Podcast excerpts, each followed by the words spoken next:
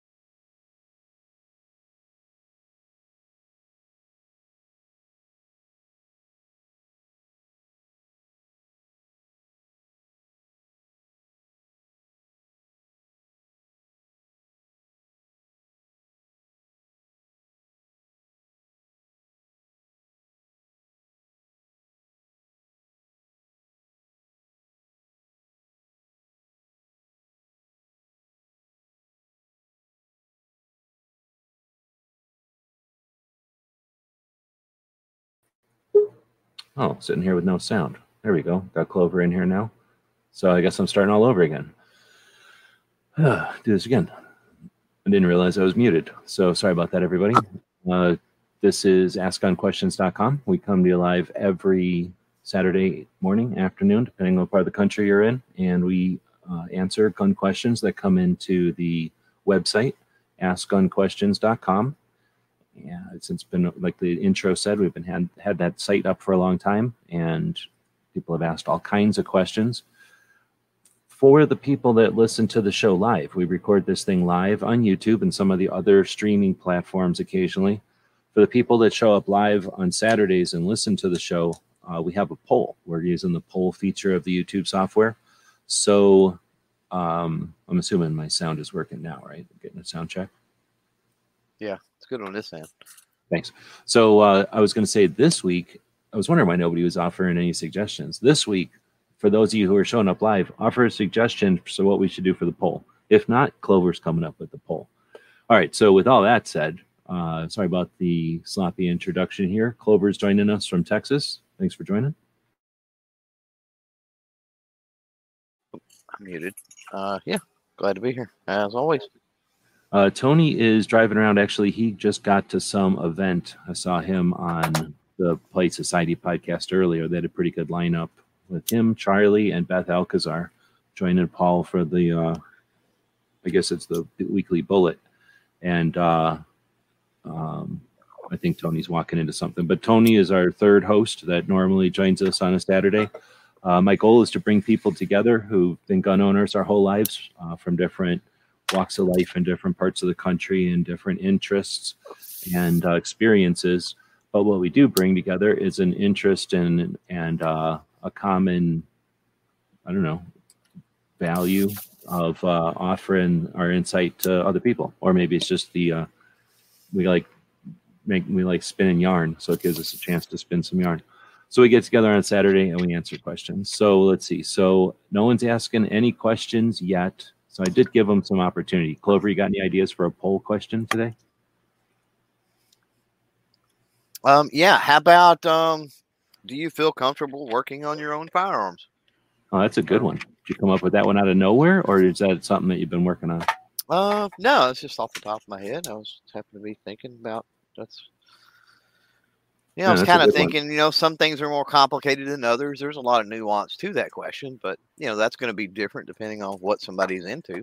And, uh, you know, a lot of people, I've got a lot of Marlin Model sixties, for example, and, and that's been one of my uh, you know, collectible niches and things like that. That is not one of the easiest to work on and tear down and clean and other things, but I'm super comfortable with it because I've done it so many times. So.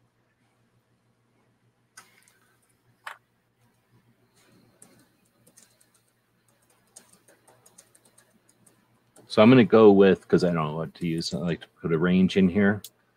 Uh, done it when necessary.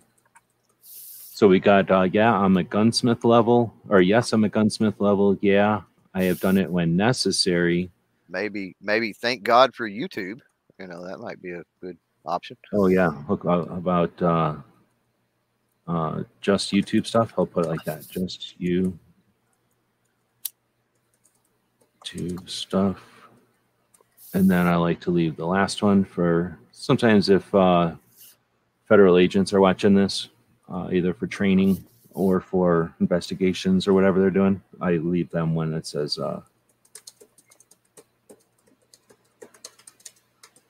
because uh, it's sort of like uh, when the cops are undercover, they can, you can't they have, you can ask them if they're a cop and they have to tell you. I don't know how that works, but that's I figure it that way. They have to choose that one if they're a federal agent. Sure. All right. So, uh, yeah, that was a good question. So, are you comfortable working on your own firearms? Yes, I'm a gunsmith level. Yeah, I have done it when necessary. Just YouTube stuff or the negative. I got to assume that most people are going to be comfortable. So, I wanted to give them a spectrum that was within our actual realm. I was going to think about adding something new, and I didn't put it in the email, even though I totally could have, because I thought about it this morning. I was in there cleaning up my gun room. So one of the questions we'll have in the future is if you have a gun room or not, uh, maybe even a whole show on our gun rooms, not necessarily tours, but just talking about gun rooms, because I'm guessing we've each had gun rooms over the years, right? As or, we've or at least a, older. At least a firearm-centric man cave, I guess, right?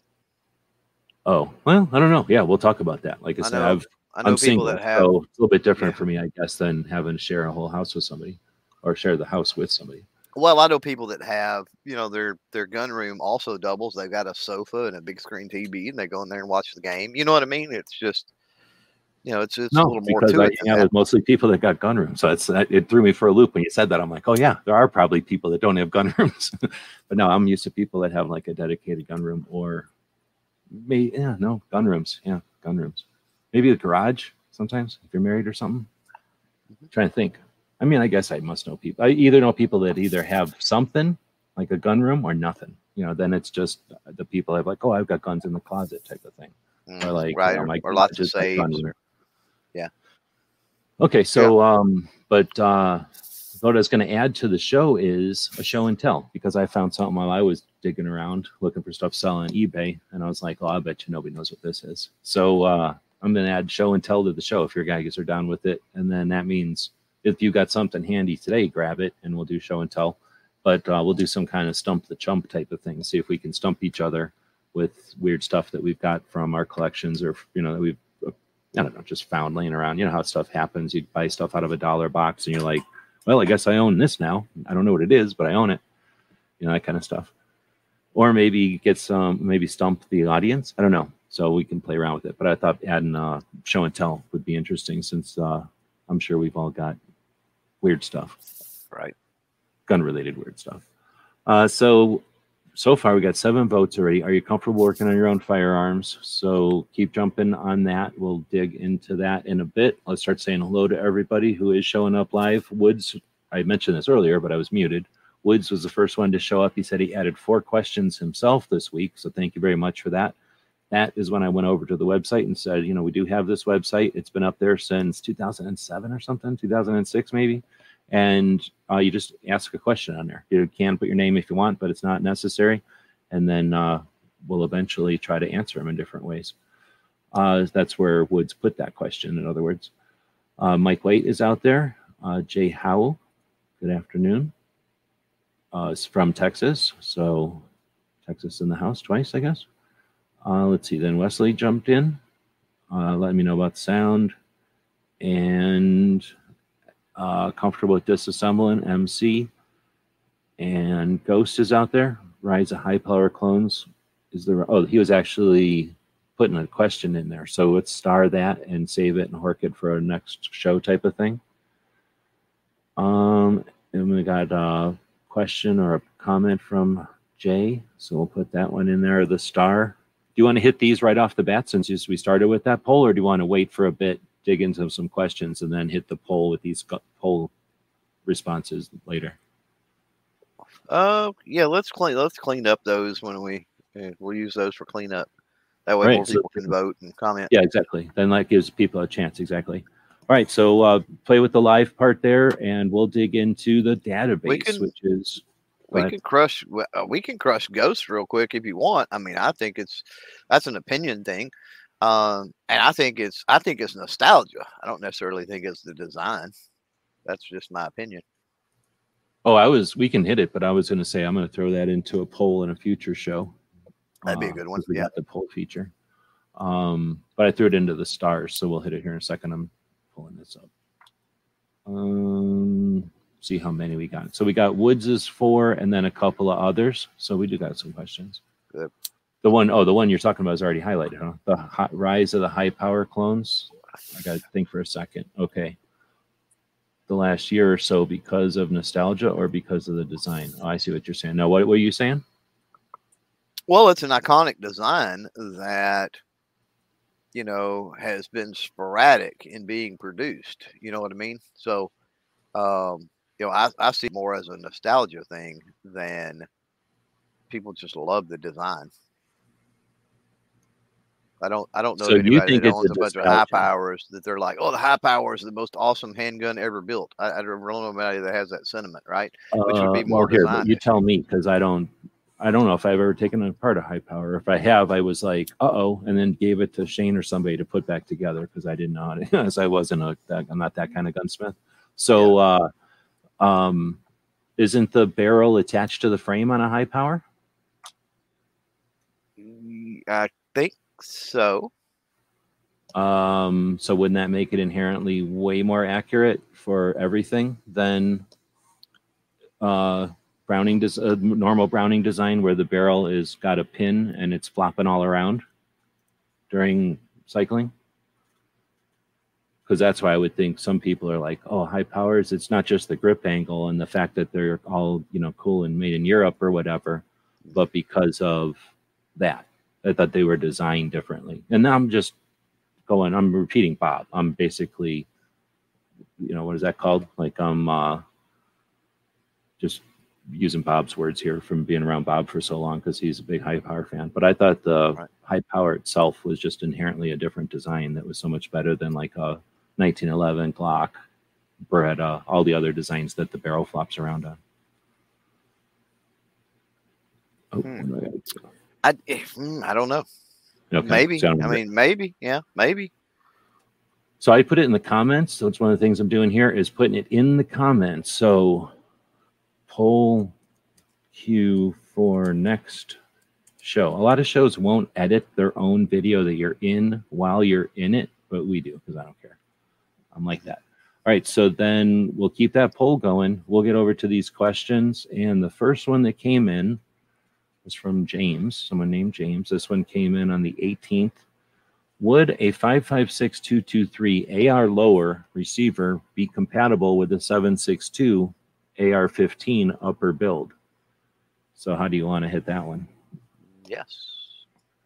Oh, that's interesting. So you read that as seven sixty-two by thirty-nine. Ooh, maybe. See, that's what I'm saying. I'm reading that right away as what seven six two are we talking about? Because if Ooh, he means fifty-one, okay. right?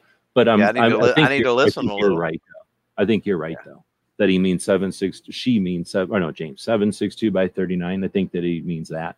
In which oh, case, yeah. Most people would say three oh eight, yeah. right? Most people would say three oh eight, not seven sixty by fifty-one.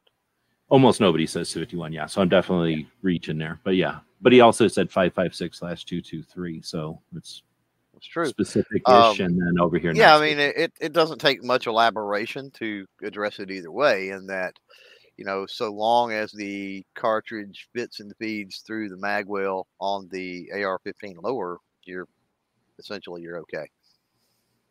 Yeah, I'm not a big fan of seven sixty-two by thirty-nine A Rs, but people still buy them and like them. So I'm guessing they must work. Otherwise, people would hate them. Back in the day, people they make them, people would they buy them and nowadays. hate them, and then they'd quit selling.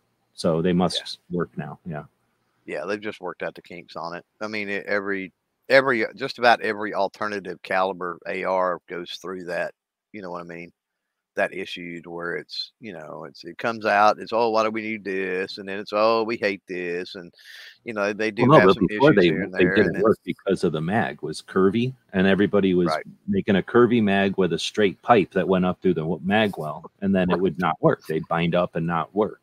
So. Right. You know, whatever, or they, I don't even know. I just knew that they had a bad reputation. I didn't have one, but right. uh, even the Colt ones were like that. But I think, well, I'm guessing it's the magazines have changed because they don't really, yeah. there was nothing wrong with the gun. It always worked. Uh, I don't right. think the A R fifteen with its bolts like uh, steel case tapered round, but it'll work. I mean, it's not made for it, but it's it's kind of like putting machine screws with a, with a wood screw. Like, it, you know, it works. It just doesn't like it. Well, and nowadays you've got a lot of different coatings, right? And a lot of different things that can help mitigate the whole steel case issue as well. Oh, yeah, yeah, for sure. And I think they can probably cut things way more precise than back in the day when they kind of, you know, things would waver, machine bits, you know, quality control was nowhere near where it is yeah. expected to be nowadays. Uh, okay, so the next one is, so I think we can agree. If it's seven sixty-two by thirty-nine, yeah, then no big deal. The upper hardly matters, I don't think. Uh, and then if it's uh, three oh eight, you need a physically larger upper. So the next one is, I have an, how do I get this to show up? I have an older Erma Werke, I think that's how you say that, eighty-five A that's designed to fire Smith and Wesson thirty-two long wad cutter. I know I will have to load each bullet by hand because they are too long for the magazine, but I can also fire Smith and Wesson long Uh, lead round nose bullets, or I know I will have to load each one by hand because they are too long for the magazine, but can I also fire the Smith and Wesson uh, lead round nose bullets in the gun? The casing is, is the casing is the same length for both bullets. So that's interesting. So you know what we're saying here, or did I butcher that one? So the Erma Werke or Erma Werke eighty-five is some sort of uh It's thirty-two Smith and Wesson uh, semi-auto, and it has a magazine. And normally it's designed to run Smith and Wesson thirty-two wad cutters, I guess. And this person wants to put in thirty Smith and Wesson long with a regular bullet and uh, just insert it straight into the magazine, or straight into the chamber, straight into the barrel. I don't know. Have you heard of this specific gun? By any chance you have one? You're muted, so I don't know if Clover walked away or something, but he's muted. I am muted, man. I've been sitting here talking to myself. Um, no, I mean that's one I'm not I'm not familiar with. Let's go look. I'm guessing though there's nothing. I've never heard of a gun that only works with thirty-eight long wide cutter, so it's probably thirty-eight short or something else, right? Like, I've never heard of that. Maybe, maybe. thirty-two Smith and Wesson long. I'm just going to go to Wikipedia. So it's some sort of uh, target-looking gun, mainly sporting, found with security companies, two calibers, twenty-two long rifle, and thirty-two Smith and Wesson long. Hmm. Both versions have either blah, blah, blah. All right, well, I never heard of it before. Where's Erma's made? Germany? So now we know a little bit about it.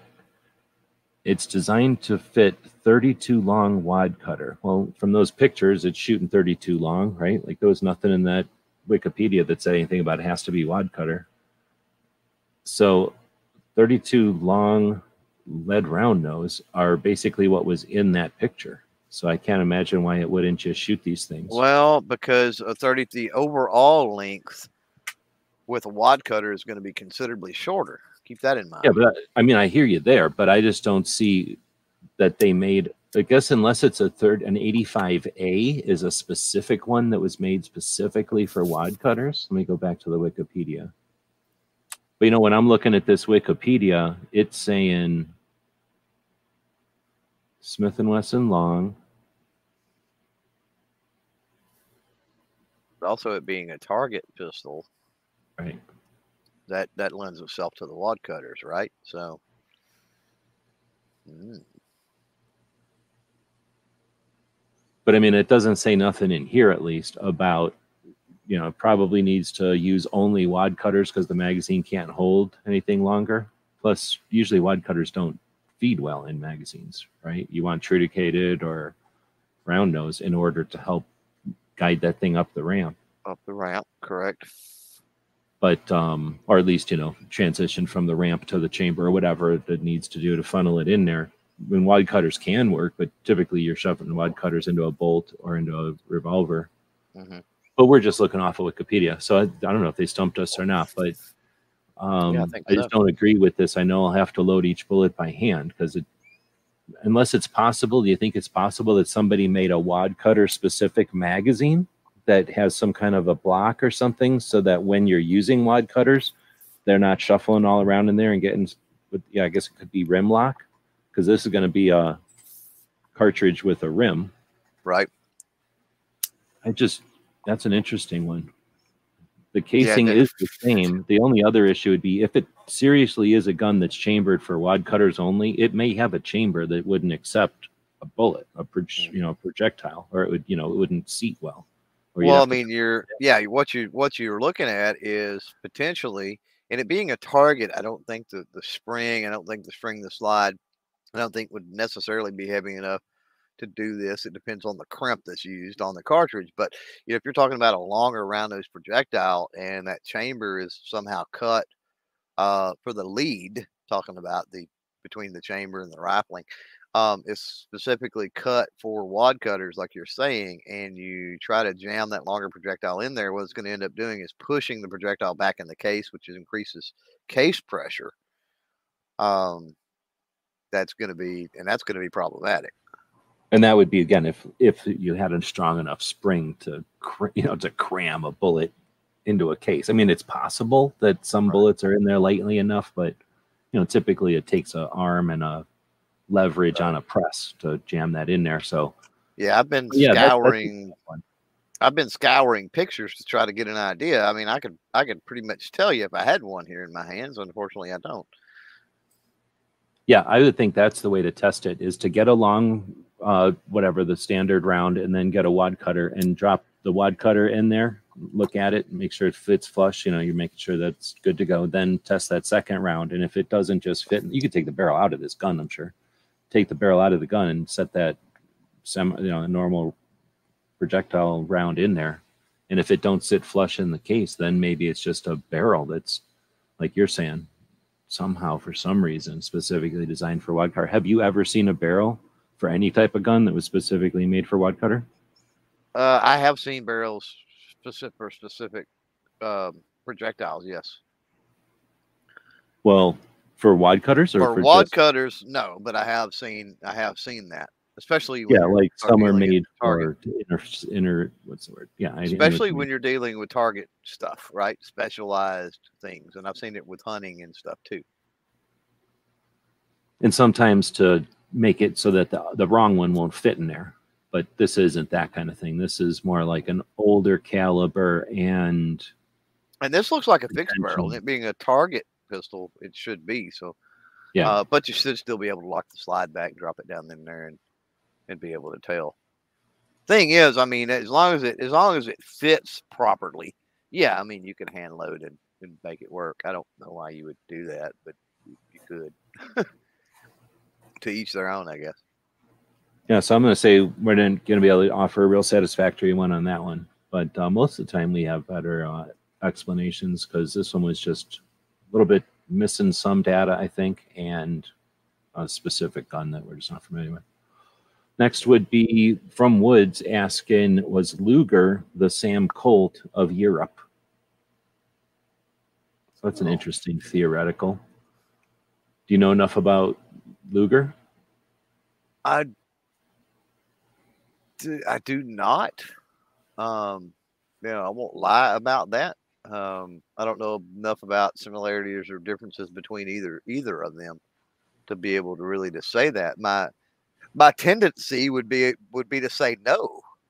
Um, how long was how long was Luger around? When did he actually start contributions to the firearms? Oh, that's a good question. Um, after he left the military, uh, blah blah blah. hang out with Mannlicher, blah, blah, blah, employed by something of Berlin, blah, blah, blah, was sent to demonstrate his Hugo Borscht designed weapon, or no, it wasn't his, somebody else's Hugo Borscht weapon, rejected by the U S Army, of course. Uh, then he came home and got all mad and made the nine millimeter. Patented in eighteen ninety-eight. He was born in eighteen forty-nine, so he was fifty-something years old when he invented the nine millimeter. Wow. Holy moly. It was a success for both Luger and the blah, blah, blah, German, whatever it's called. His contract was canceled in nineteen nineteen, and then he started to sue him. So they immediately were like, nah, we're keeping this Nazi caliber for us. And he's like, oh, I'm going to sue you. And then he lost all his savings by this time. He was decorated by the uh, Order of Prince Daniello. Interesting. So, no, I don't think so at all. So,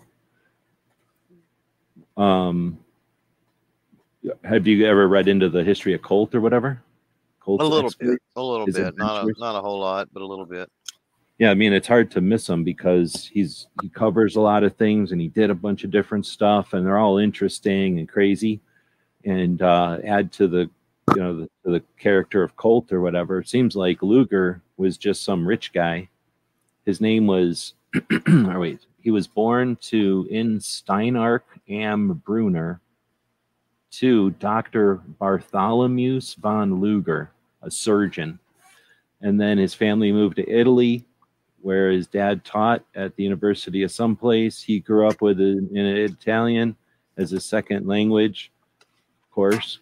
Then he hung out at the gymnasium all the time. After graduation, he went to Vienna, where he studied at the Wiener Kanzleidammy.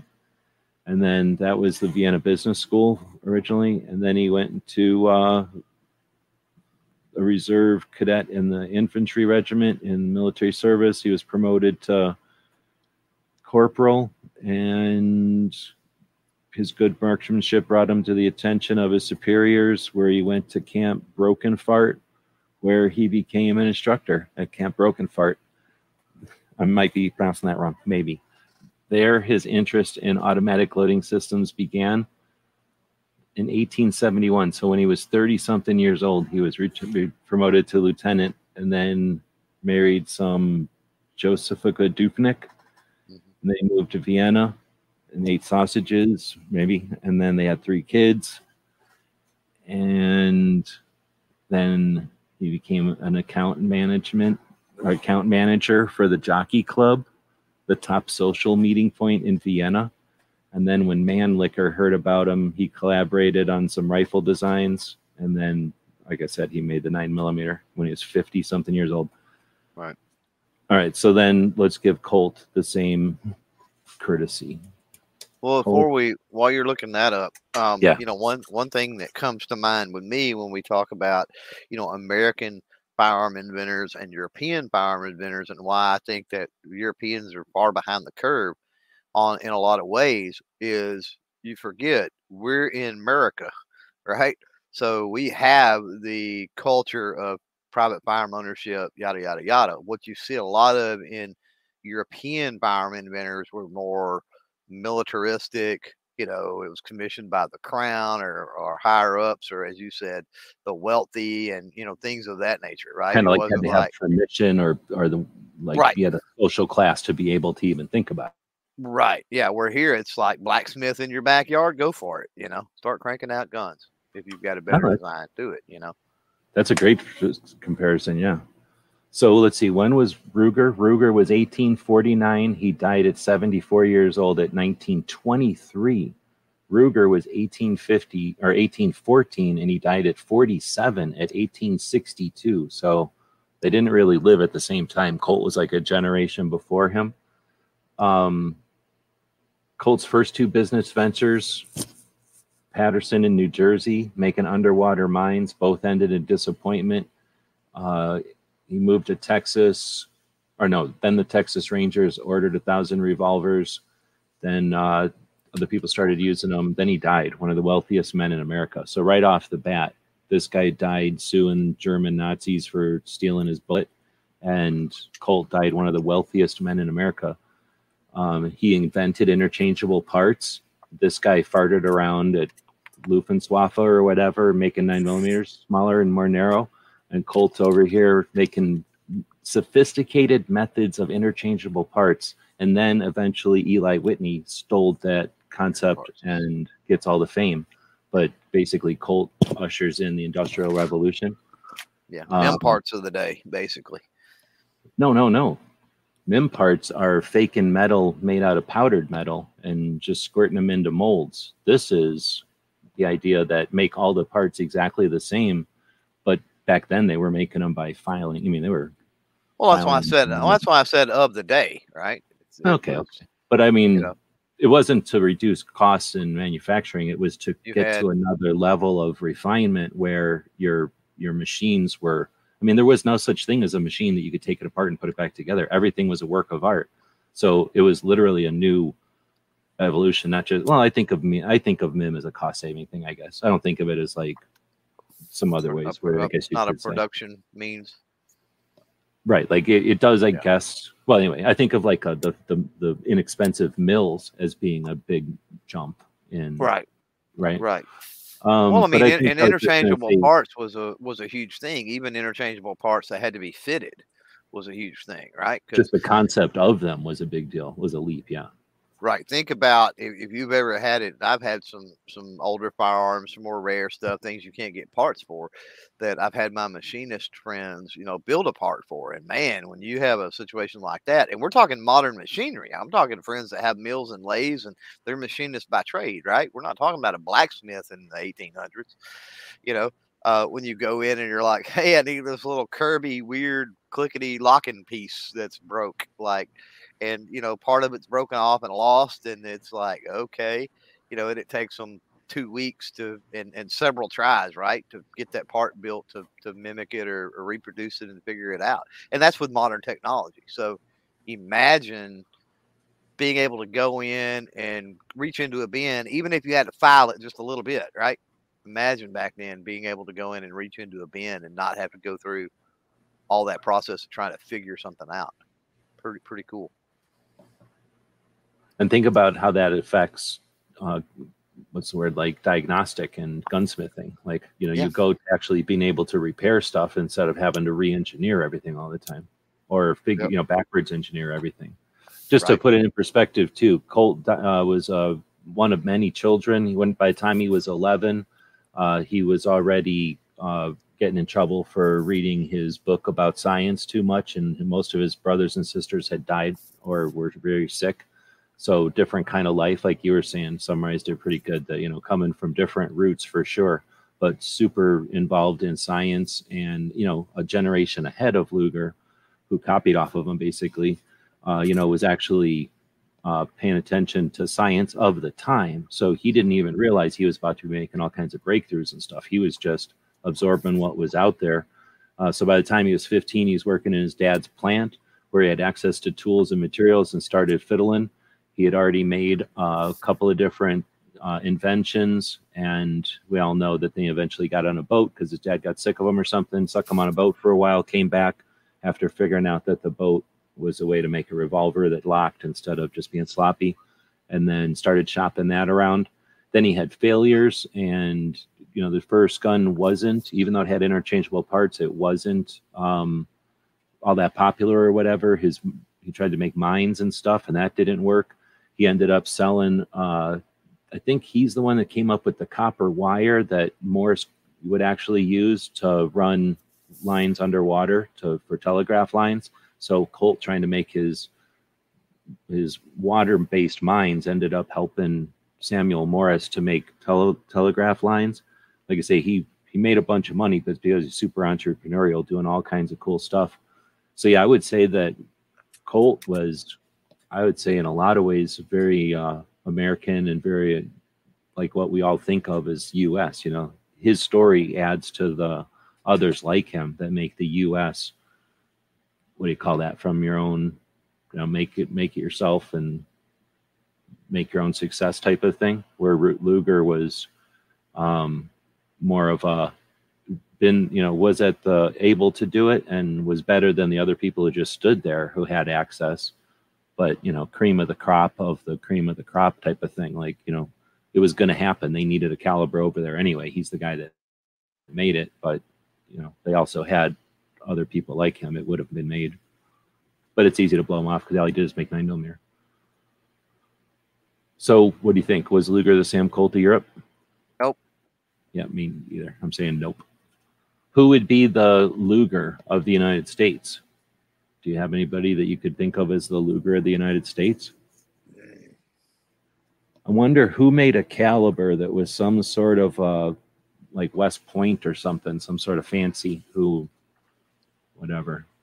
I can't think of, I'm trying to think of all the different caliber people. Most of them are like cowboys or machinists or like people that are decent.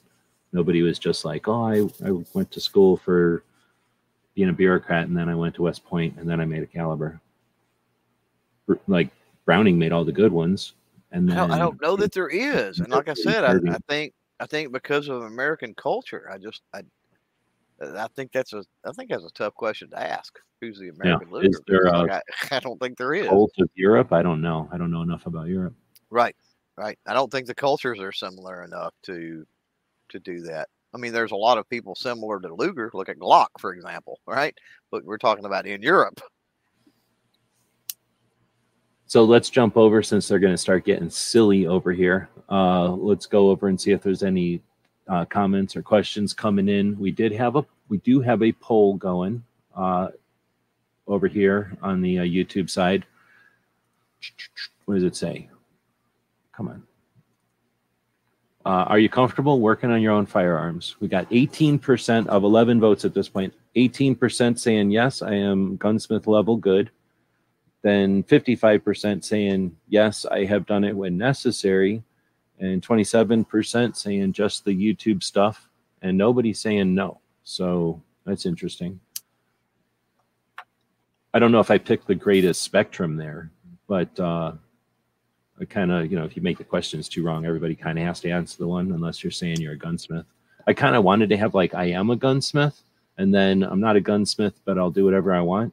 And then I don't know if that came out that way, but I think that, uh, well, you're probably more of, you know, you, have you ever taken a gunsmith class before? An actual gunsmith class? Yeah. Well, and I'm, I've set in on, on stuff. Because taking and, you know, going to school for something, like going to school for anything, like going to school for working on your car or going to school for making stuff in the kitchen or for anything, anything you can imagine. If you go to school for it, they're going to teach you, you know, here's the good idea, here's the bad idea, and here's the stuff that'll get you killed, or here's the stuff that'll make it away. You know, they're going to tell you all the different versions. Where figuring it out for yourself, you're going to figure it out for yourself. So you may be doing something the easy way, or you may not. You'll never really know because you're just doing it, right? So that's one of those things. There's there's a couple of things that I don't know. You know, you I'm trying to think of specifics. Maybe taking the base plates off a Glock mag. I mean, anybody can get one off of there. But if you listen to somebody who knows how to take it off of there, like, you know, gets explained to you by the people who built the thing, then you never struggle and you just always have the base plates taken off. They're kind of a combination lock of, you know, squishing and pushing. Most people can get it off of there, but they end up scraping it or swearing at it or whatever, and then not understanding it. And that's one of those things where once you go to a gunsmith class, you start to learn where all the little intricacies of all the different little nuances are, and you spend a lot less time swearing and complaining. And and that's one of those things where, you know, what are you going to do? Like some people, well, there's no point. Like you're not going to go to gunsmith school and then get a bunch of experience just so that you can save five minutes on a project whenever, sometime. You know what I mean? So it's just not practical. So it's kind of like six of one, half dozen of another. Is that the way to say it? As far as, in my opinion, of having to, uh, or I guess having the experience of a class versus um, just experience doing stuff. I guess you haven't broken, have you broken a bunch of stuff? Tools or parts? Have I? Over the years? Yeah. Not really. I mean, it depends. Usually I'll break stuff at a shop, you know, when you're working on guns that are not your guns. But I've broken stuff on my own guns before, too, just not knowing how to take them apart or whatever. Well, it's usually, ignorance is usually, ignorance is usually the thing. Um, you know, I can't tell you, I, I can't tell you the number of, of like comments I get in videos, and people are like, this company's trash or this model's trash. And then they turn right around and admit that they don't know how to do something right, or they're using something wrong, or they don't understand. And it's like, so you're going to trash the company and you're going to trash that model when you're the, you're the problem. I mean, if all you need to do is, like, I get the frustration, right? Anytime we have something that breaks or doesn't work, we're going to get frustrated. That's just the way it goes. Uh, we're humans, but you got to settle down and simmer down and relax and breathe and go, okay, first question is, what am I doing wrong? Right.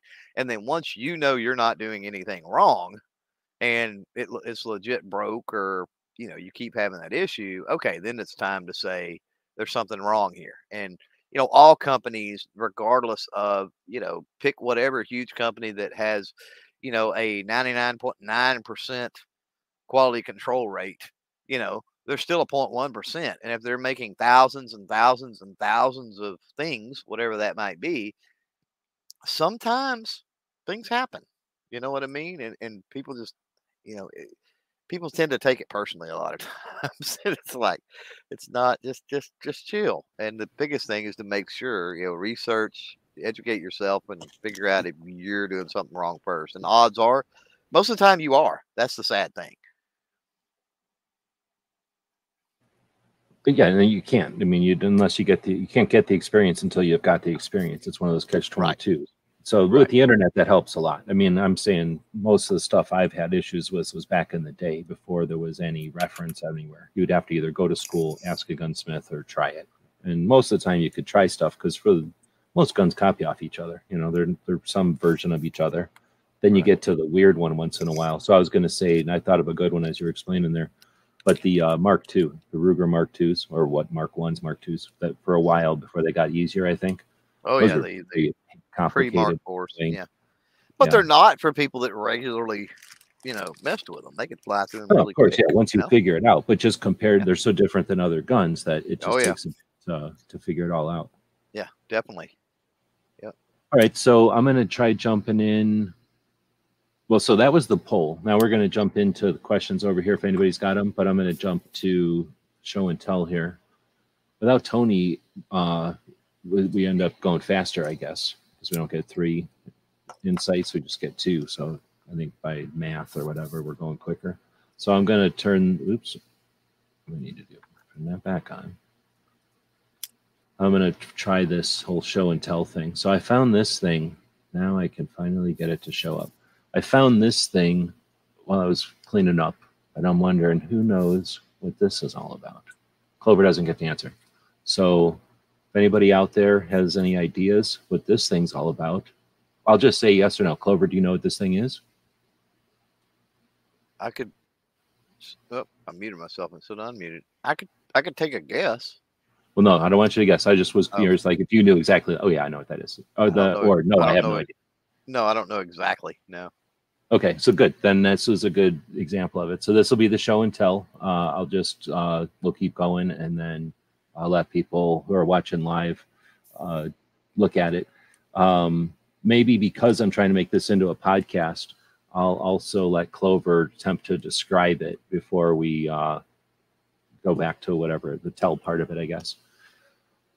So...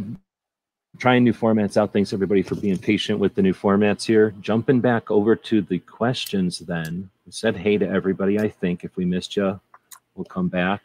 We got ghost question in the video for ne or in the description of the video for next time, but the rise of high power clones, we'll be using that one. So next one was Jay saying, actually y'all are talking, as y'all are talking, I'm doing some work on a nineteen eleven cart barrel. Cylinder and slide brand fire control group. Oh wait, nine millimeter, nineteen eleven cart barrel cylinder and slide. Is that what it's saying? I work my personal. What is it saying? He works on his personal stuff. I yeah yeah okay. I don't know. Is cart a brand of a barrel? I yeah, guess so. Yeah. Now, that's a whole nother level, and I don't even know if YouTube, there must be YouTube channels that get into nineteen elevens, but oh, yeah. one of the deals with nineteen elevens is how, back in the day at least, it was kind of like working on a car, right? It was kind of like keeping any kind of machine going. Yeah, you could work it out of the box, but if you wanted it to be a little bit faster, if you wanted it to be a little bit smoother, you wanted it to do something, you'd fiddle with it. You could change springs, you could file things, you'd stone stuff. Um, you ever got into any of that nineteen eleven stuff or with any of the guns? Getting into I filing never... and all that? Um, I, you know, mm, yeah.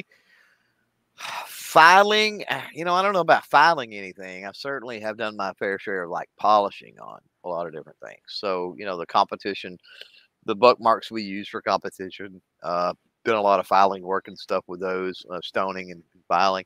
Um, my A R triggers, I've yet to buy an aftermarket A R trigger. Um, I buy some spring kits is normally what I would do. And then, uh, you know, stone them out and, and do all of that. And they're, They're fun, you know, they're phenomenal. I don't, I don't see the reason for my use anyway.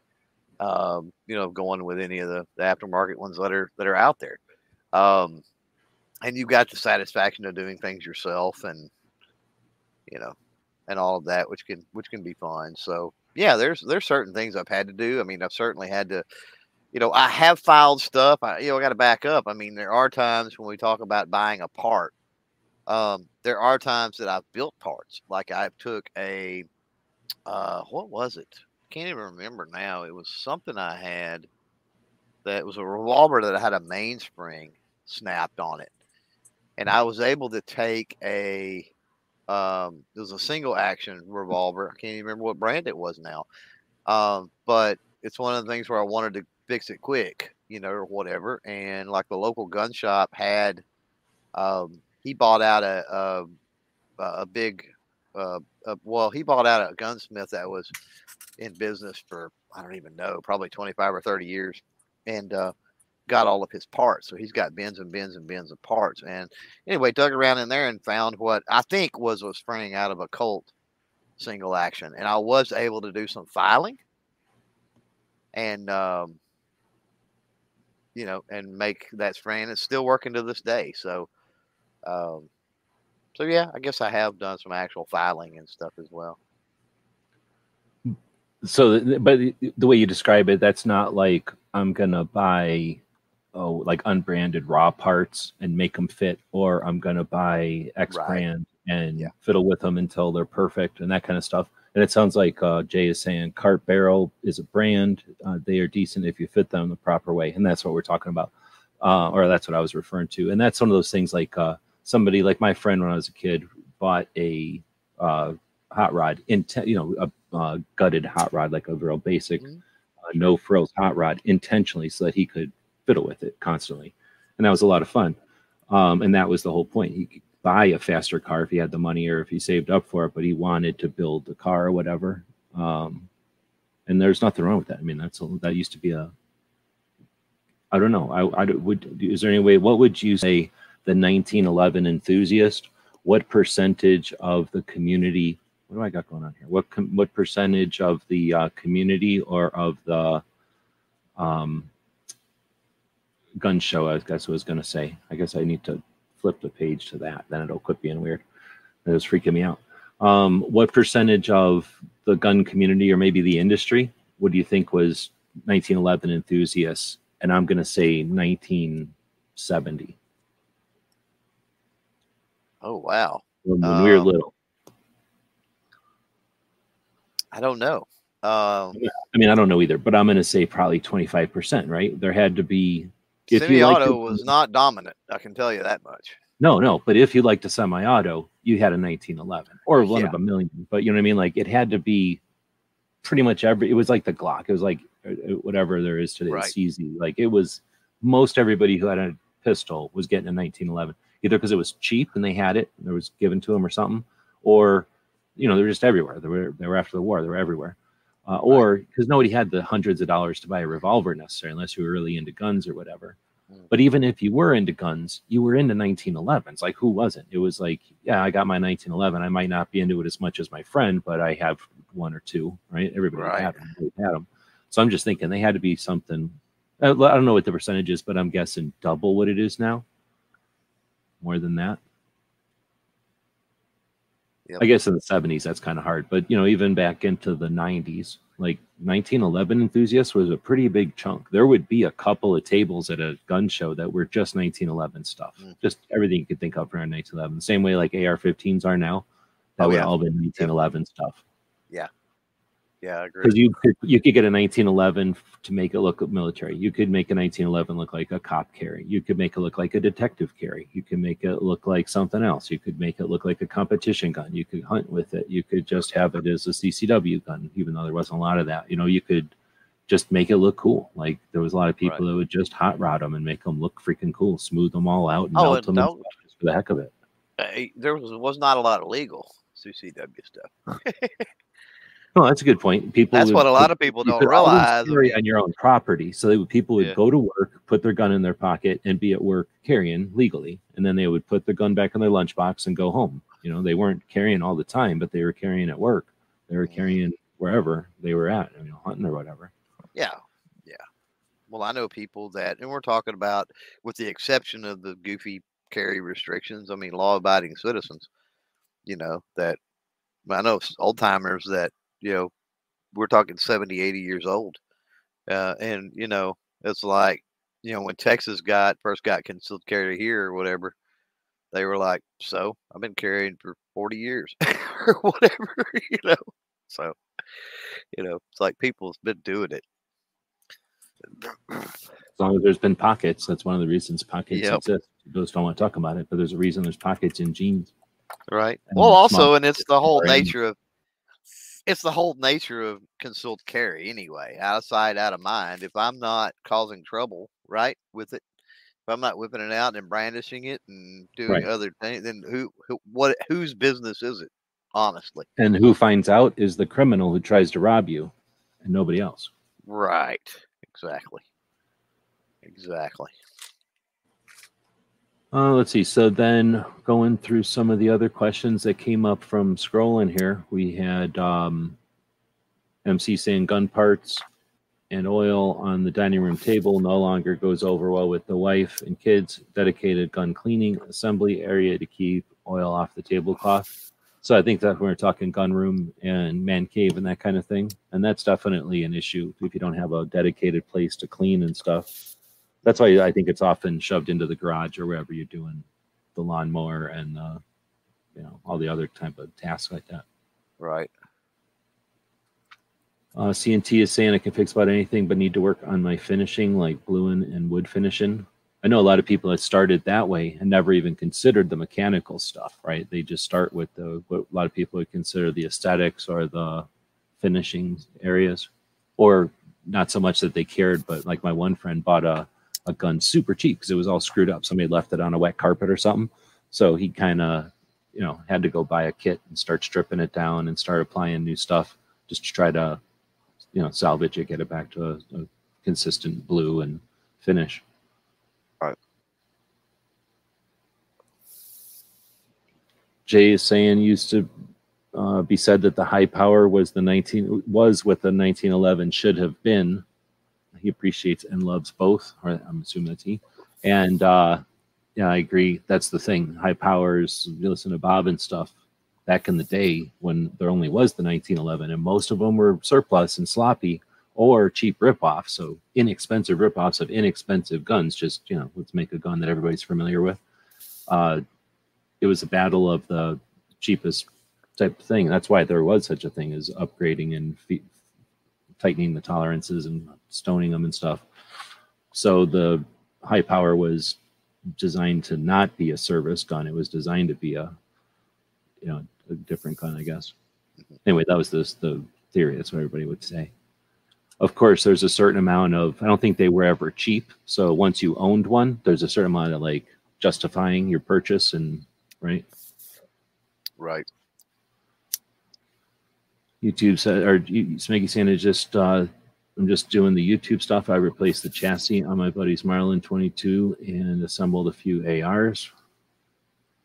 I think that's changing for sure too, with the YouTube and the people being comfortable with uh, learning from YouTube and not needing a smith, to, a gunsmith, or a licensed, or an established, or like reputable person to give you the tips. Just, you know, people are comfortable taking tips from each other. I think there's some danger, not danger, maybe it's potentially danger, but more like just risk, I guess, of wearing things out or breaking parts. Because again, if you're not familiar with the real deal, you could easily be pushing something against a washer that's not supposed to be. It still gets the job done, but you end up eventually ripping your washer, where if you would have just done it the right procedure, the washer would have never taken any stress. You know, there's just little stuff like that that by knowing, usually from the manufacturer, taking some kind of official armorer's class, you know, having that level of awareness of stuff, you end up taking a couple of armorer's classes that are like that, where they tell you every little thing. Like you, you read every single man, page of the manual plus some, you end up having a different, when you look at a gun, you end up having a different set of eyes. You know what I mean? You can go, oh, wait a minute. Sure, you could unscrew this, but I'll bet you if I unscrewed that first, it would take the tension off the spring and it wouldn't shoot across the room. And, you know, that's one of those things that's tough to, you know, not every gun has those little things, but some of them do. It's one of those things.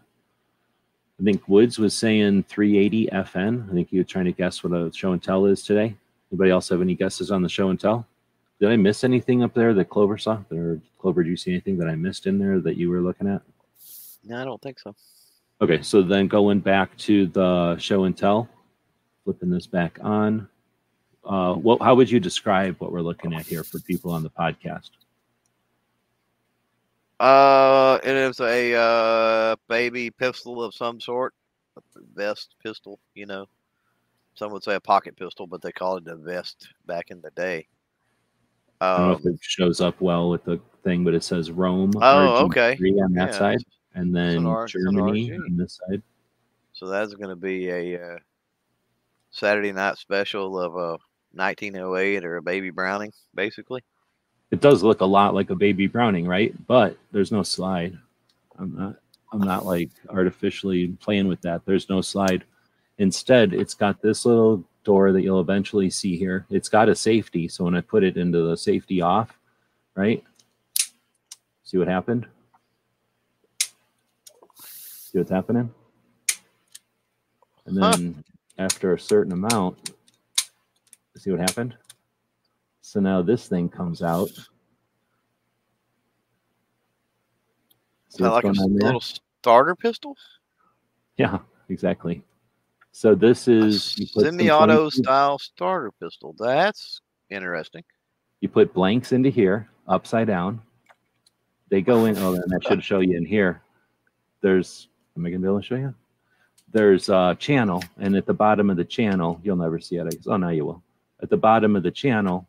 Is it going to work? You get, you get the idea. That thing is clicking. The firing yeah. pin is coming up.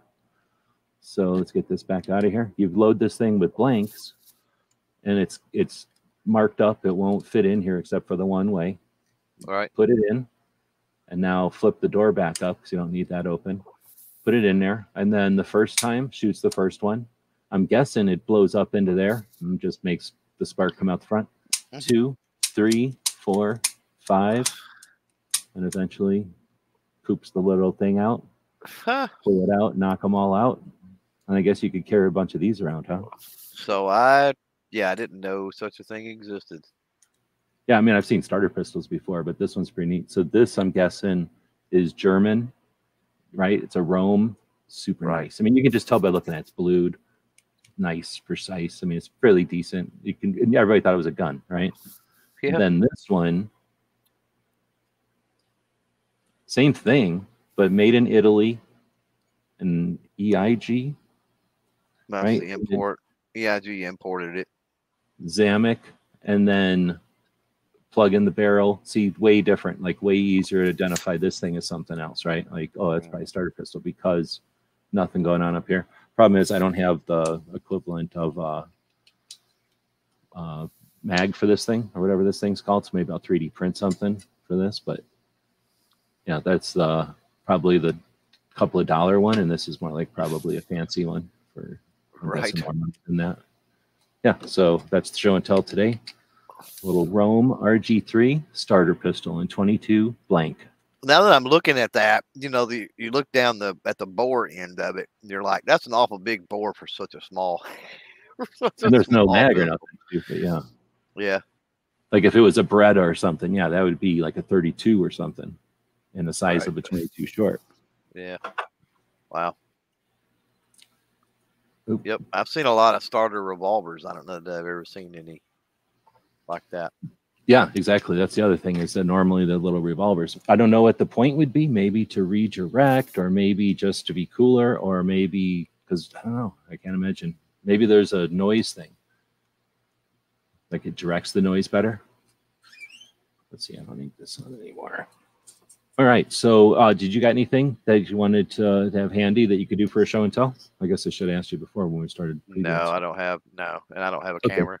Future right shows or anyway. Whatever. Even if you want to throw a picture out, you know, we can do yeah, something. They do that. All right. Cool. So yep. um, the next one. You, we still good? Uh, we're right yeah. at the hour, but we still got a couple of questions here. Yeah, let's knock these out. Yeah. So the next one is, what's the best way to come out as a nine millimeter fan? uh, I don't think probably. It's a, a trick question. There's never been a fan of nine millimeter, is there? Yeah, I think there are. I think there are. I think probably, probably a pink polo shirt probably would would do it. I'm sure. Uh, Flip the collar up. Yeah. Yeah. Maybe some skinny jeans. Probably some uh, old school Converse sneakers or something. Uh, look, really look the part. Have like an iced tea when you're drinking. Right. Right. Well, nine millimeter fan, you would, you would, I mean, if you're nine millimeter fan, let's be honest, right? We're talking European. You like your tea hot. There's no way. Oh, I didn't think about it that way. Oh, that's a good point. Yeah, yeah they wouldn't yeah. have yeah, iced tea. They'd look. Yeah. They they'd look down at people with iced tea. Yeah. Mm-hmm. Exactly. Uh, who is Webley? Who is Webley? Webley is Webley.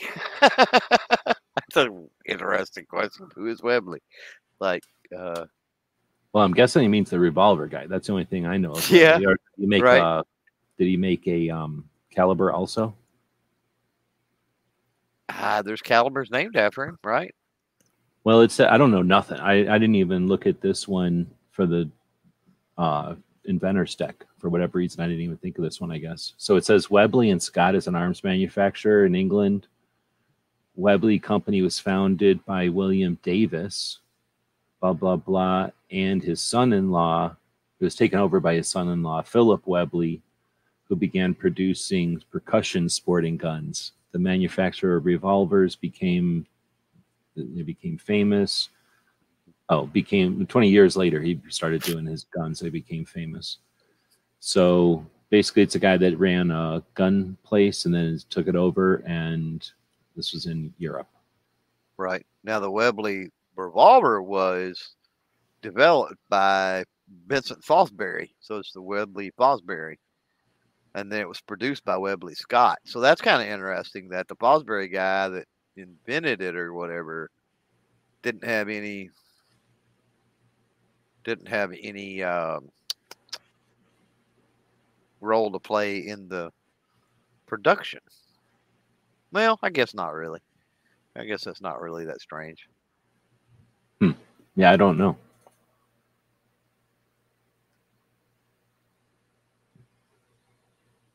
But so, yeah, yeah, it's it's uh yeah, half of the guy that started the thing in England that became what is it just Webley Scott now? Mm-hmm. Yeah. Well, I don't know if it still is Webley Scott or not, but they're still around. But it may be a thing like Henry, you know, or whatever, where it's like oh yeah, yeah, where the name just exists but it gets passed around or purchased. Yeah, the yeah, right, right. Oh, yeah, there's four fifty-five Webley. I knew there was something with caliber. Thanks. Yep. Um, really? Oh, Jay was saying that too. Yeah, Webleys are used in a uh, in a ton of movies. Yeah, I mean they're neat. They're the top, the big break opens, and they're kind of iconic. They're big, and I'm sure for a while at least they were super inexpensive because they were war production. So. Yep. Then they were also awkward and goofy, giant high bore axis and stuff compared to an American revolver. So anybody that was trying to get something like an authentic Western revolver wouldn't go near it. You had to be like some kind of trying to portray a British cop or something to want one or a British right. soldier. But anyway, or, for a while, or just the Indiana Jones man. Yeah, yeah, exactly. That's what I was going to say. They were probably used a lot because they could put them in a movie and throw six of them away in the filming of the movie. Nobody cared because they were right. an inexpensive revolver, like a Russian thing. But, you know, like everything, yeah. more production falls out, and then they become kind of rare. And then people see them in movies, and they get all bought up, and they're gone. Yeah. I can't remember. I think it was back in November when we were at Tulsa. Somebody bought a Webley. I can't remember who it was. And I was mad because they got a good deal on it. I didn't see it first.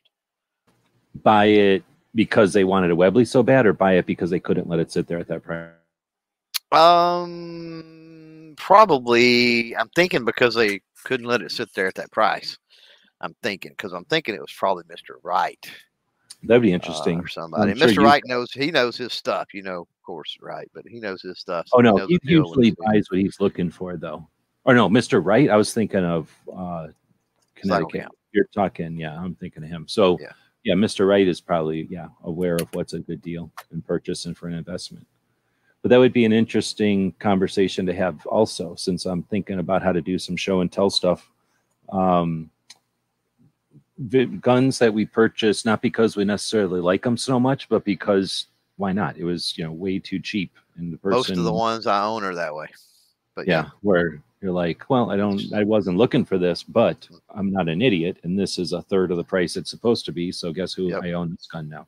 But then the thing is, some people sell those. I don't, I don't know if we're allowed to sell them anymore, looking at the way the new laws are written. But, um, uh, you know what I mean? Like those, I definitely have a couple. I mean, I've got my one that I always complain and always say, you know, one time I bought some twenty gauge accidentally, so I went out and bought a twenty gauge shotgun because I can say I did that, right? Um.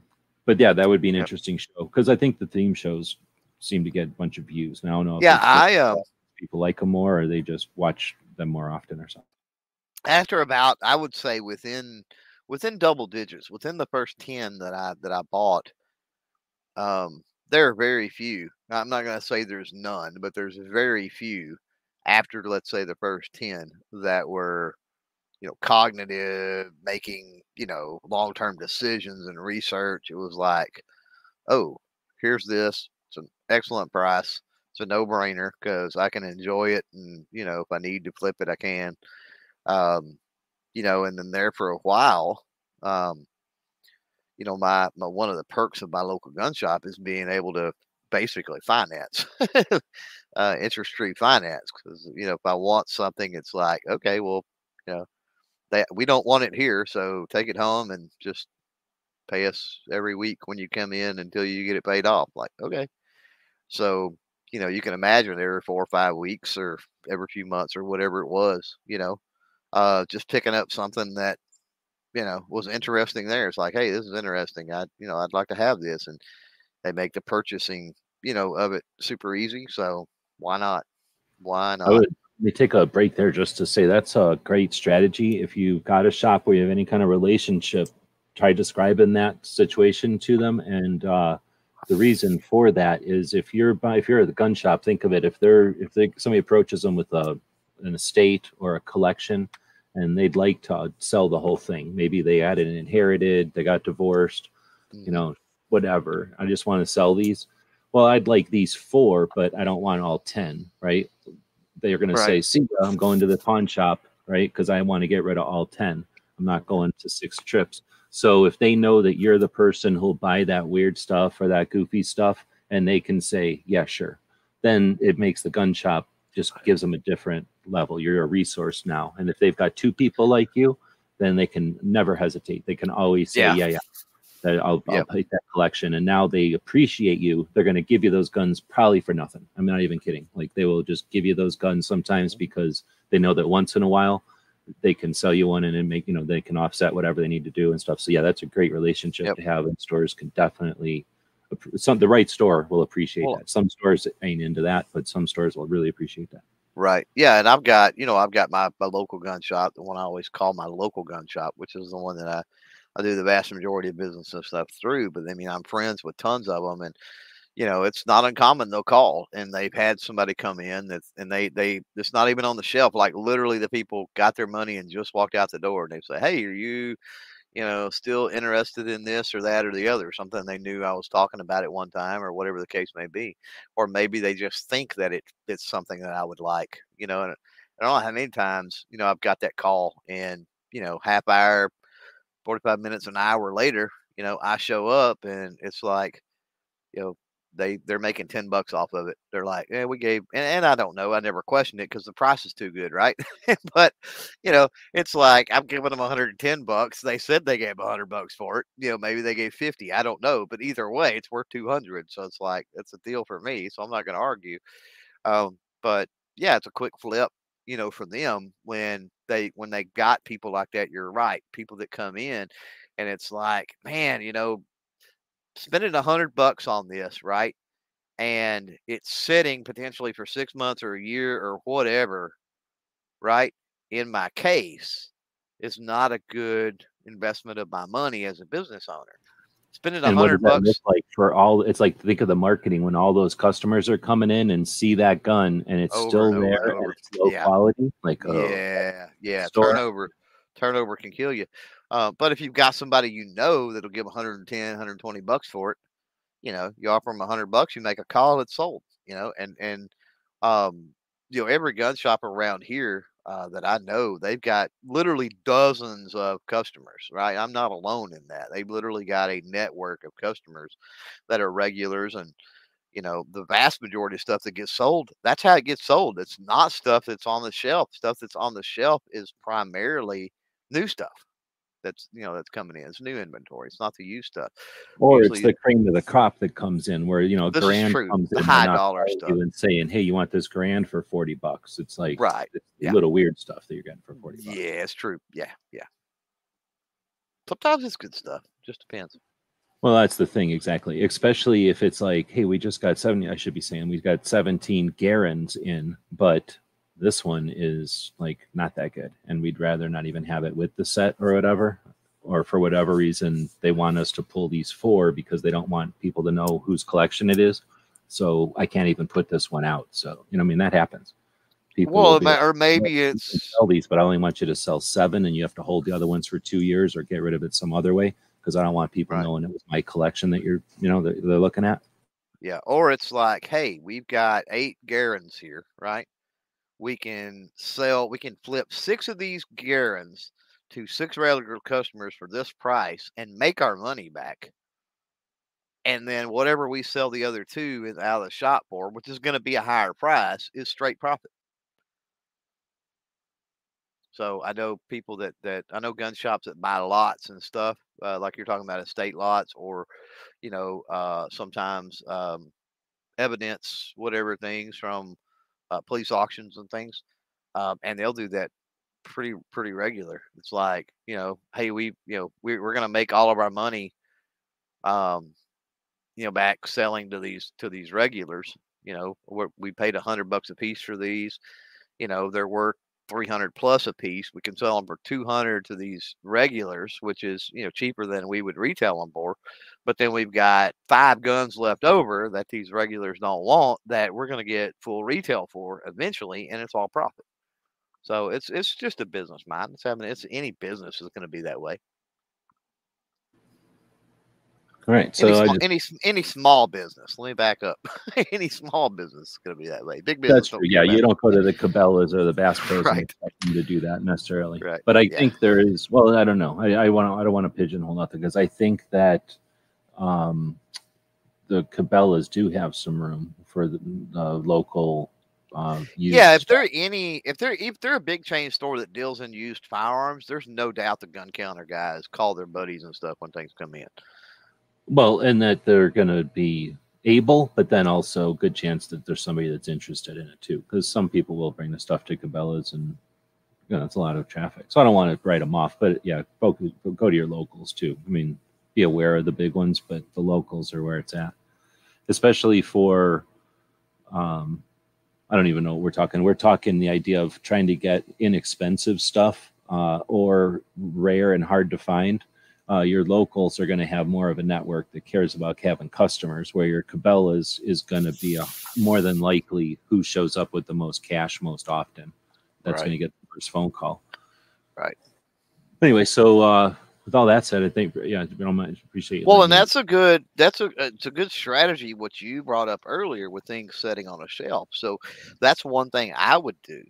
Um, what I talked you about. Mean, go like in my, and look for the stuff that's getting stale and dusty. Yeah. So, you know, if you're into your local gun shop for, you know, every week for, you know, months, and there's something sitting there, it may not be something that you, you know, have been looking for, but say, hey, you know, I noticed that's been, you know, on the shelf for a long time, and that's a very valid play with folks. Go, hey, I noticed that's been sitting in there. You know, what's the deal? You know, and they're like, ah, oh, just, you know, nobody's been interested. And well, you know, what do you take for it? What do you, what do you take to get it out of here? You know, and sometimes, you know, you can get a really good deal that way, because they, again, they want to get it out of there. Because if you've noticed it sitting there for months, other customers have too. And when things sit for months and months and months, it looks like things don't sell, and that's not good for business.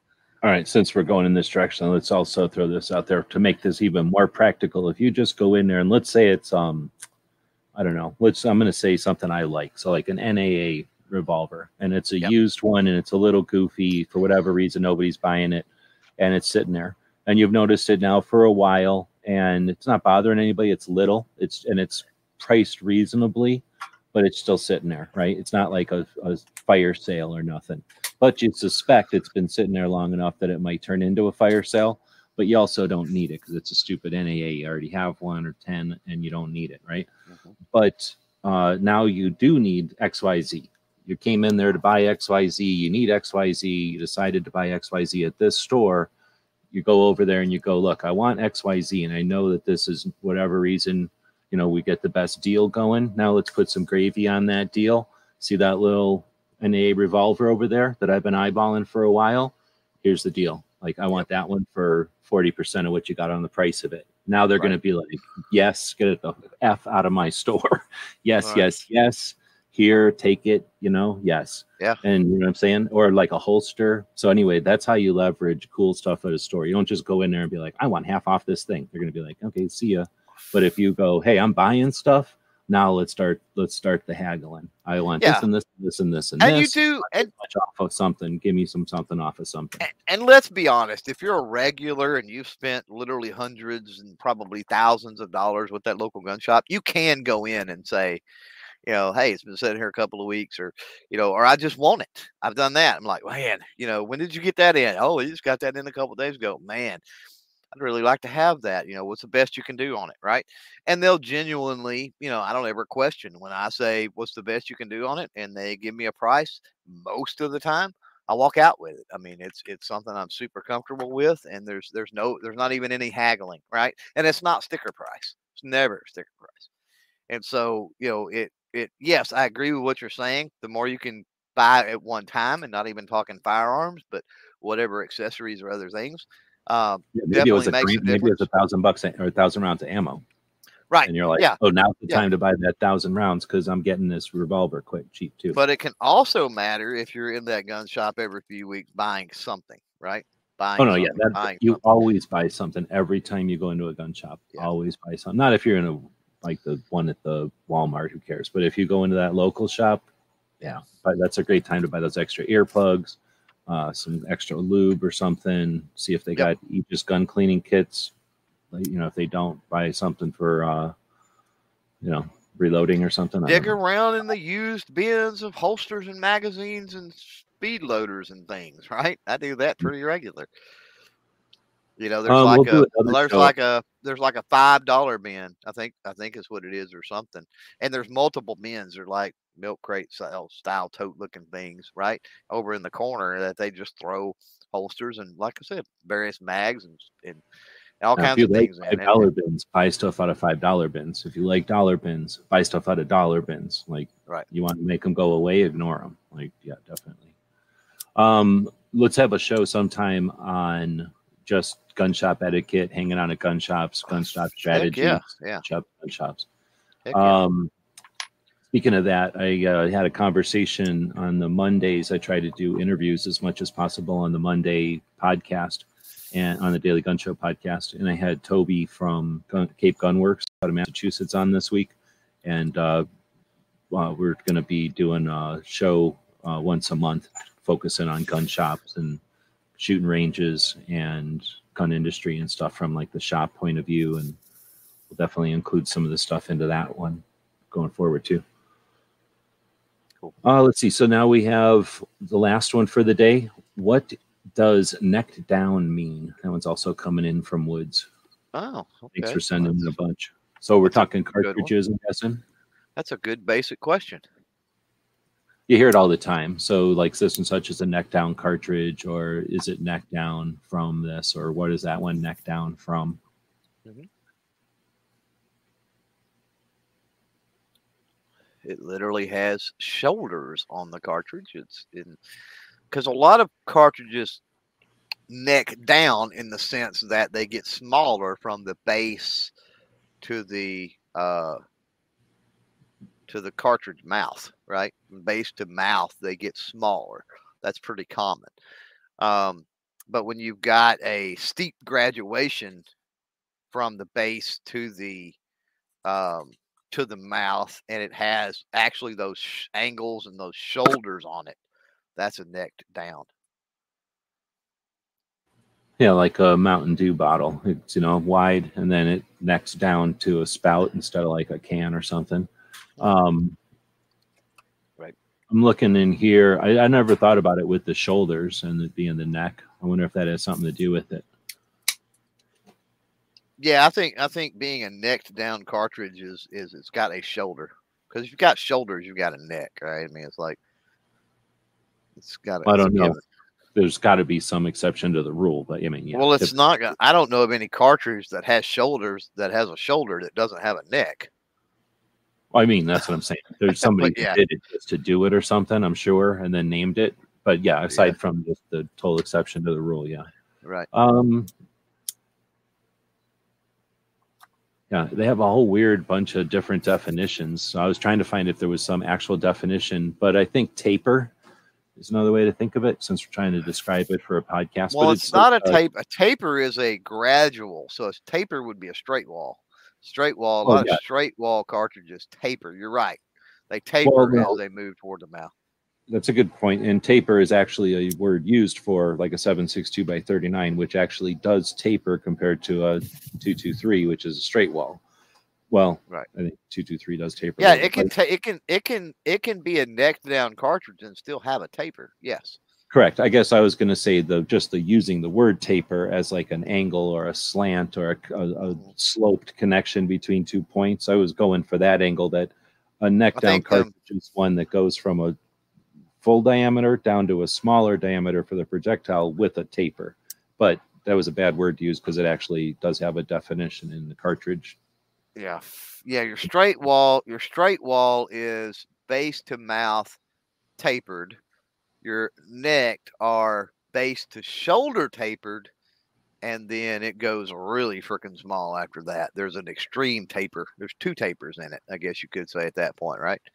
Yeah. And I say, like, I grabbed a bad word because we use taper for that other portion of the case where I should then we can, slope or then something. you can, Then you can confuse people by talking about the crimp and how the crimp of the projectile is tapered. So yeah, it can get confusing. Well, there's an angle on that, yeah. So basically what we're talking about, though, is that when you have a, a cartridge itself, the part that holds the, the powder and the part that uh, basically is the dimension that interacts with the, the, the magazine or the cylinder or whatever, it's the part that you is the dimension of the bullet or the cartridge, the complete bullet, let's say. Holds everything together, yeah. Yeah, the brass part. And then uh, the part that the projectile or the projectile itself is often the same dimension. So like if you think of a uh, forty-five A C P or a forty-five Colt or a thirty-eight Special or three fifty-seven or a forty-four Magnum, these are all non-tapered. They're just the, the, the case and the cartridge are the well, same diameter similar. And the projectile is basically the same. They're close, but yeah, they're crimped a little bit, but they're effectively not neck down or anything. They're just straight. Um, then you get your shotgun shells. They're all straight. There's nothing neck down in any kind of shotgun shell. But if you get to something like the fifty B M G or the three oh eight or the two twenty-three, all of those have a fatter body and then they neck down to the projectile, which is a narrower oh, center. Yeah. Now, Jay Howell out there, he's got another definition of neck down, which is is valid. I didn't think about that, but so you could take a necked cartridge um, and neck that cartridge down even further. Look at, for example, a uh, a thirty aught six versus twenty-five aught six, for example, right? Uh, you've taken a thirty caliber uh, in the thirty aught six, you neck that down to a twenty-five caliber even further, and you've got you've just necked down a necked cartridge. That gets confusing, doesn't it? Well, that's a good point. So what we've been describing is a necked or cartridge. twenty-two two fifty. I'm sorry, he he brought it up. Yeah, twenty-two two fifty. I'm sorry. But what we've been describing is a necked cartridge. What what Jay Howe is talking about is necking down a cartridge. So there's the verb, and then there's the what is it adjective? There's a description. Ah, so, yeah, right. So there's cartridges that are necked or necked down, however you want to say it. But then there is the act of necking down. So that's a good point, and it's can be confusing because of that, because we're using the same, literally the same words to describe some different things. Right. But that's just like saying, I don't know. Well, and and quite often, or and, you know, whatever. Yeah. So there's well, quite. Things. I'm sure we do the same thing. Quite often, you hear people talk about the parent cartridge, right? They'll be talking about something, and they'll go, "Oh, well, what's the parent cartridge?" Well, so what Jay Howe's talking about with the necking down, that that's where the parent cartridge comes into play, right? His example is a thirty aught six to a twenty-two two fifty. So thirty aught six would be the parent cartridge, and then once you go through the process of necking that down, then um, you know, you create a whole different caliber, a whole different cartridge, right? Um, by by necking that down. So yeah, I mean it, it's the and the and it would be the I don't know what you'd call it, but thirty aught six in that case would be the parent cartridge. Yeah, and there's a lot of examples. That's what's really cool if you go back and look. Um, there's a lot of cartridges that are. Everybody knows the obvious things. I mean, for example, five five six or two two three to three hundred blackout, right? I mean, people see that. What's interesting about that um, is the five five six two two three is the parent of that, but then the five five six two two three has a parent as well, technically, right? Um, but what's I was going to say, what's really weird is the necking down can go a different way, because in the case of taking an existing cartridge and all you do is make the neck smaller, right? Make the case mouth itself smaller to hold a smaller projectile. You've got that. Then you've got cases that are completely mutilated. Essentially, they're cut in half or they're cut super short. They're cut back behind the neck. For the example of five five six, two two three to three hundred blackout, you're going to chop that case right behind the shoulders. A two two three five five six, and then you're going to run that through a three hundred blackout die, which is going to put the neck, the shoulders, and the neck back in it to a thirty caliber. So you've took taken what was a twenty-two caliber now, and you've chopped it, and through the process of necking it, made it a thirty caliber. So you didn't really neck down, but you still went through the process of necking a cartridge, which is it. I probably just way complicated things, but it's it's interesting the things you can do with cartridges. That's all, all I can say about it.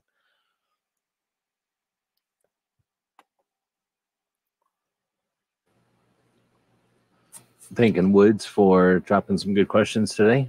Most of them were pretty good. I was just saying the last ones were kind of like some kind of European cheese, a little bit, a little bit uh, stinky, but uh, still still worked out. Put them on a cracker. It worked out.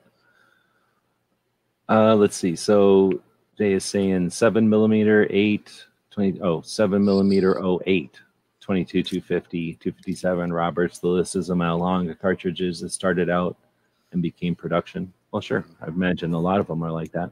Yep. Basically, that's the only thing there can be, right? People figuring it out, deciding to do something out of what's available, or making up stuff completely, right? Wildcatting.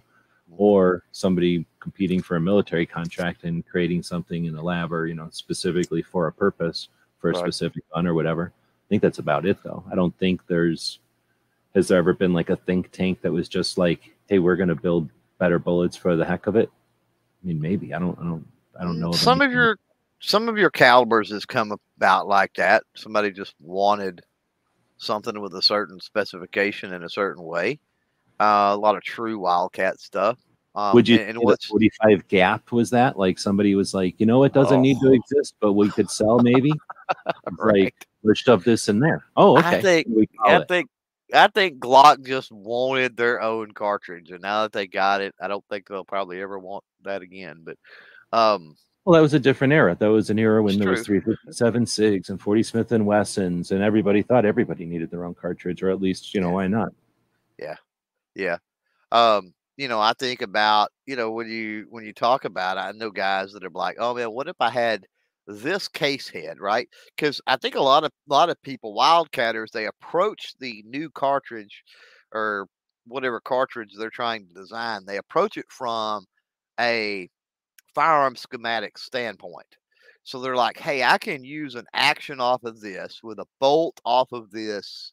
Right. And they're so they're like, okay, I need a three oh eight case head with a three fifty-seven Magnum body, neck down to twenty-five caliber. Right. And so, you know, they they they are they kind of have an idea of what they want to do, and they've run things through, you know, there's all kinds of programs, especially when you get into reloading, that take into account case volume and length and all projectile size and all this other stuff that can give you ballistics curves and things. So they're thinking about it on a, okay, the firearm that's going to fire this perspective, and they need to generate enough pressure to make this work or to achieve whatever goals they're trying to accomplish. And one of the things that's cool when you're talking about, you know, taking something from the ground up, designing a completely whole new cartridge, which there's tons of them out there, um, is you can contact some of these brass companies. And as long as you buy in a big enough bulk, and let's be honest, if you're playing around with R and D on something new, you probably are going to be able to afford that. The average person's not. But, you know, um, places like Starline Brass, for example, um, works with people pretty, they're pretty good to work with people about doing one-off runs as long as you've got the, the specifications, right? And all they got to do is feed those into their machine, and, and they're producing brass for you. So it, it's not really as difficult, right? If you do a lot of, gun, of, of gunsmithing, if you do a lot of reloading, if you understand a lot of that thing, and if you're into C A D C A M and, and machining, especially, and understand those tolerances and angles and a lot of different things, uh, it's not really that difficult to, to come up with a, with a wildcat, even if you're not building off of a parent cartridge.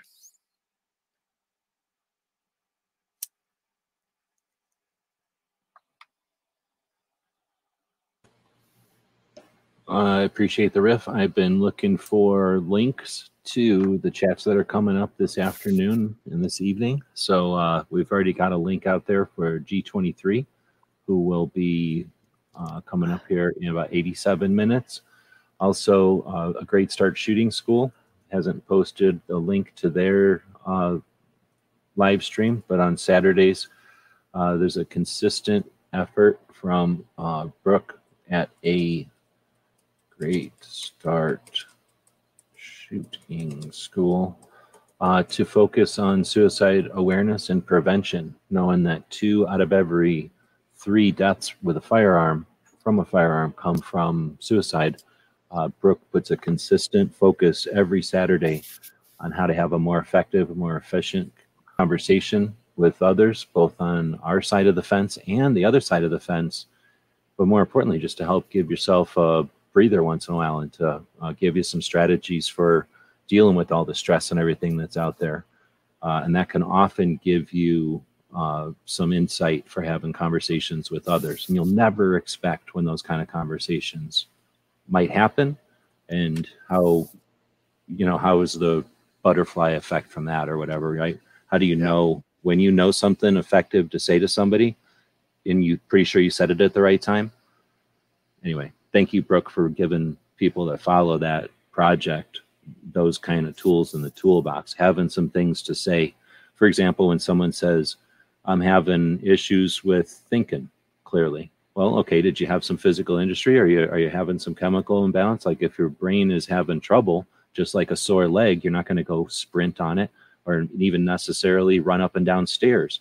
If you've got a damaged arm, or uh, leg, I should say. So um, if your brain is having issues, or you're physically having some chemical issues, then don't expect yourself to be thinking proper, you know, straight, you know, thinking one hundred percent.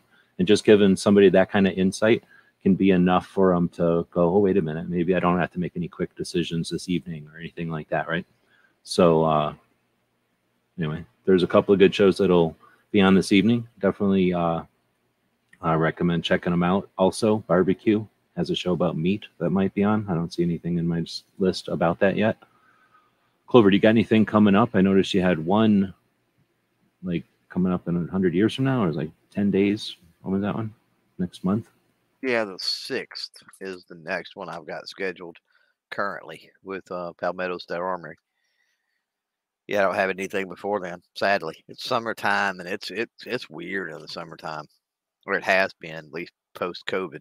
So, hmm. Anything else coming up? Any other regular schedule type of stuff or projects in the works? Not, not really. I mean, I've been working on uh, the last few videos. Um, I've put out here and there. Um, I've had great feedback uh, from the folks on in the Facebook group and over on Instagram and here on YouTube on the community tab with, uh, you know, throwing out different models of firearms they like and, and enjoying things like that, and kind of using that and rolling that into some videos and content, which has been a lot of fun because it's, it, it's participatory, right? And it gives me other things to think about and, uh, other angles to, to look at things. And so it's just, it's more interactive, and it's uh, those, those videos have been a lot of fun. I don't know, uh, if they, uh, have necessarily done well compared to other stuff or not, but they're, it's a lot of fun to do that kind of thing.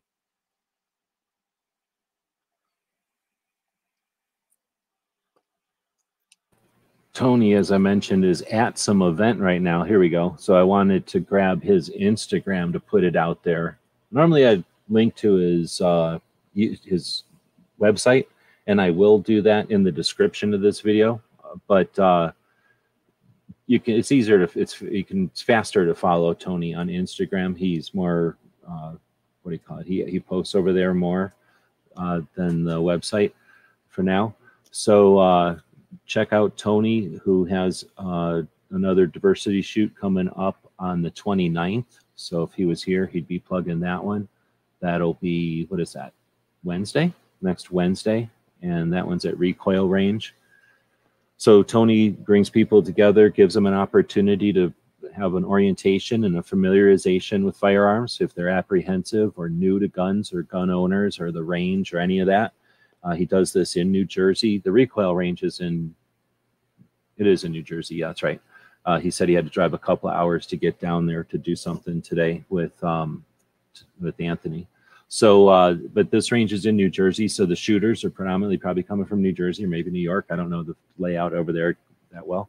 But uh, all walks of life, all ages, and all interests, and all, you know, all these people come together and have this orientation and familiarization. And then those that are interested get range time. They pull triggers. I don't think he charges anybody, right? This is all Tony kind of facilitates getting donations. And I don't think he's a philanthropist, but he kind of arranges it. So I don't think the participants pay for anything, if not maybe a couple of bucks for the pizza or something. For what? Uh, so, oh, for the diversity shoots? Right. Yeah, there is a cost involved, um, and he and he's spoken about that publicly and, and also privately to me uh, about why, and that's that he wants people that are serious, and if it's free, then um, in his experience over the years, uh, people don't take it near as seriously, you know, or, or see it as, as nearly as important or the value, right, that gotcha. They're going to get. No, and I remember. So, but with that, that no. yeah, with, with that being said, it's not an exorbitant cost, and yes, he's not becoming a millionaire over it. It it barely for the ammo or anything. He still has yeah, to. It barely it barely covers the cost, if that. Yeah. But the idea is to not make that part of the burden of having to figure all that out as a new gun owner, but instead know that there's this Uh, pipeline. There's this avenue that's established that he's created. Uh, he's a Marine and uh, works in, uh, well, he has a job and does this as his uh, passion on this on the side. And he's done this now for since two thousand fifteen. So for seven years, He's got the process down. He's expanded it. He takes it to remote locations out of New Jersey on the regular at this point. He participates in the community and stuff. And normally he's in here chatting with us, but like say he's doing uh, work towards that goal uh, this weekend. So thanks to Tony, I'm actually wearing my uh, two A four E shirt today, not because I planned it as, well, if I get this thing to look at my gut, not because, oh, am I showing on there? Not yep. because I planned it as much as Uh, I probably have like a hundred of these shirts because they're like ten bucks. They don't cost, or they're five bucks. Were they? They're ten bucks. They don't cost that much. So uh, they're awesome shirts. They're high quality. It's a cool color blue. And when you go to events and stuff, you're wearing Tony's shirt right away. Uh, definitely, he designed this one for um, going to rallies and different events where if you want to be identified as a group. Then this gives you that ability with a message that says, the two A four E diversity shoot, and then under it says gun control equals racism, uh, which can get people, it's not necessarily the first thing they see on the shirt, but if they pay attention to your shirt at all, it can, you can see from their eyebrows or whatever, if they're interested in having a conversation, if you spark something that they've heard before, or if they give you that kind of nod, like, oh yeah, I hear you, because that's, uh, well, anyway, that's part of the modern evolution of the uh, issues that we've got going forward. That's a whole nother show. Trust me, lots and lots of other shows on what we've got coming up as far as uh, challenges. But Tony's out there bringing more people to the realm, more people to the community. What do you say? More people to the table, more people to the range for sure. So thanks, Tony, for that. I think I dropped the link. We got Clover's website up here, but you can find Clover on all the different various socials. Um, you got to jump off right away. Let's chat a second after the chat. So I wanted to chat with you about uh, podcasts. Um, then we've got everything else. That's it. The, uh, the uh, website is ask gun questions dot com. You can ask a question over there on Saturdays. We will address them. Uh, thanks again to the people that show up live. If you're listening to this as a podcast in the future or just watching it on one of the platforms out there, leave some comments so we know you're out there. Uh, let Clover know or Tony know on their platforms that you're watching them on Ask Gun Questions and Ask Them Gun Questions, and then they can bring them to the uh, next Saturday chat. Gear websites dot com is your source for firearms-based playing cards and books. We also have mugs, shirts, and posters with designs that we've made live. Of course, we have patches. Every Friday is Free Patch Friday. We appreciate your support. Thank you for shopping at gear websites dot com. Oh, snap. I just, are we still in here? Yeah, I just seen that, uh, jump over to here, that G twenty-three, who's up in just a few moments here. Remember, his chat is up in about an hour. Uh, that he'll be doing an Every Second Matters chat next Saturday morning. So does that mean, oh yeah, Every Second Matters is on a Saturday next week, or the next month and next week. So for pe- folks that don't know, I'll take a second here at the very end to mention that Every Second Matters is uh, an awareness campaign started at the end of two thousand thirteen. And ever since then, on the second day of each month, people that are interested in keeping awareness and uh, focus on our what our Second Amendment protects, uh, keeping that alive, do something on the second of the month. Uh, some people host chats, some people do things like uh, maybe wear an empty holster, or maybe they open carry, or maybe they wear a t-shirt, or maybe they say something to somebody at work. What we do is get together then uh, on the second and have conversations about what people have done over the month, uh, what kind of uh, challenges we've got coming up, and Uh, again, keep a focus on what that Second Amendment protects. So thanks to G twenty-three for taking the baton next week and doing a morning chat for that. Getting back to the closing here. Thanks for watching. The guys and gals at gun websites dot com encourage you to take a C C W class every year. Practice once a month and carry every day. Thank you for watching gun websites dot com.